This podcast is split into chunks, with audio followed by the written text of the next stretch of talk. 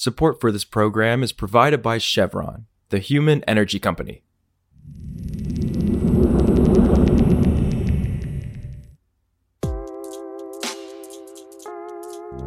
This is Politico Energy. I'm Josh Siegel. As the 2024 presidential election approaches, Joe Biden is trying to win over many of the young, climate focused voters who supported him four years ago. Back then, Biden pitched himself as a climate president, and he has passed some major pieces of climate legislation. Now he's making new moves to recapture their support. But those voters are not only frustrated with some of the administration's energy policies, they're also angry about the war in Gaza and how the president is handling it. So today, we chat with Politico's Zack Colman about why Biden's 2024 pitch to young climate voters has a Gaza problem. It's Thursday, February 1st. there's a sliver of young, enthusiastic climate voters that President Joe Biden really has to bring back into the fold. And a lot of them are very concerned over his positioning over the Hamas Israel conflict. A lot of them want a ceasefire, and these are young, enthusiastic voters who are motivated by many issues. He is now been in office for almost four years, has his own conflicts that he has to respond to, has his own record as president. And some people are a little bit disillusioned with him on the far left, especially younger voters. Interesting. And on the climate front, of course, Biden just announced a new policy to halt new natural gas export permits in part to win over these young voters. So, how are they reacting to that? And why does it seem to be kind of insufficient so far?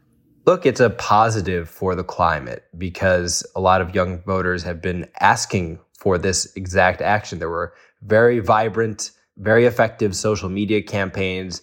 They had made the case that President Biden's approval rating on his handling of the environment dropped after he had approved the Willow Oil Project in Alaska last March. So they saw this as a win and as being listened to because a lot of these natural gas export terminals, they have very strong potential to heat the planet even more. And there's a sense of this could be strong policy in terms of we should sit back and watch and figure out how actually bad these terminals are and these exports are for the climate. But at the same time, it is a political gamble for the president who now has to answer questions about what will this do to the economy? How will it aid and abet foreign adversaries like Russia that now have a clear market for their product. And there are going to be questions about, about that for the president.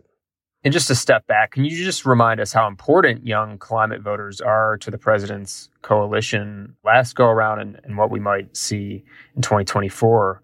You know, why is he kind of so focused in on these voters right now? Right. I mean, climate voters were skeptical of his candidacy during the primaries. They saw some other options as being preferable in the Democratic primary in 2020. They eventually rallied to President Joe Biden when he adopted a very ambitious climate platform. And he was able to turn out a lot of young progressives who had initially had reservations about his candidacy. He only won the presidency by, when you really break it down, 44,000 votes across Georgia, Arizona, and Wisconsin. So he's really going to need to ensure that he keeps that coalition that brought him to the White House in the first place together. But there are also other people who say once you get to the general election, you don't really know what's going to happen. There have been record turnout the last couple of elections, so people are passionate, but there is this concern that the people who were initially skeptical about Joe Biden in 2020 and voted for him anyway might not be in that same position in 2024. And what's your sense these issues in particular, you know, whether it's Biden's broader climate agenda, you know, which includes this LNG move and as well as, you know, the Inflation Reduction Act, plus Israel's war with Hamas, how these issues might actually matter to voters when they go to cast their vote? Well, the polling is pretty consistent right now. Young people, especially age 18 to 29, really dislike the president's positioning on the Hamas Israel conflict. But at the same time, a majority of the electorate seems to support Israel. So that's based on quite a number of polls that I looked at for this for this story. So there's some downside in the president going for that 18 to 29 base by switching his his strategy because a majority of the electorate might disagree with it. So, you know, there's a question of what will this world look like, the foreign policy world, the Middle East, in several months when people are heading to the polls. At the same time, Democratic voters very much care about climate change. That's very consistent. So there are only wins there for the president if he's trying to excite his base by taking more strident climate action. Again, you know, there is a, a group of people in the middle who are responding to energy prices and things like that. So there's a lot to tease out here. We don't know what gas prices and oil prices will be like in November. We don't know what the conflict in the Middle East will look like in November. What he's doing right now is trying to basically tell his climate minded supporters that I'm with you and I'd like you to stop fighting me and actually go support me and try to get people to the polls. Also, White House advisor John Podesta has been tapped to be the Biden administration's top climate diplomat once John Kerry steps down from that post this spring.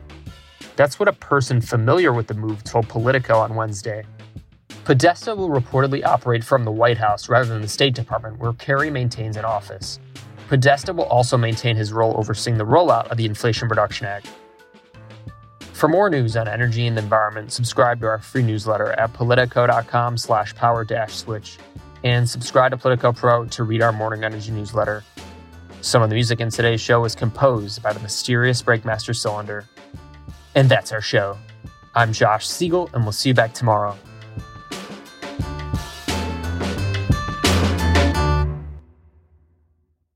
Support for this program is provided by Chevron. Chevron is taking action to keep methane in the pipe. Their 2028 upstream methane intensity target is set to be 53% below the 2016 baseline, and they're committed to evolving facility designs and operating practices. That's energy in progress. Learn more at chevron.com/methane.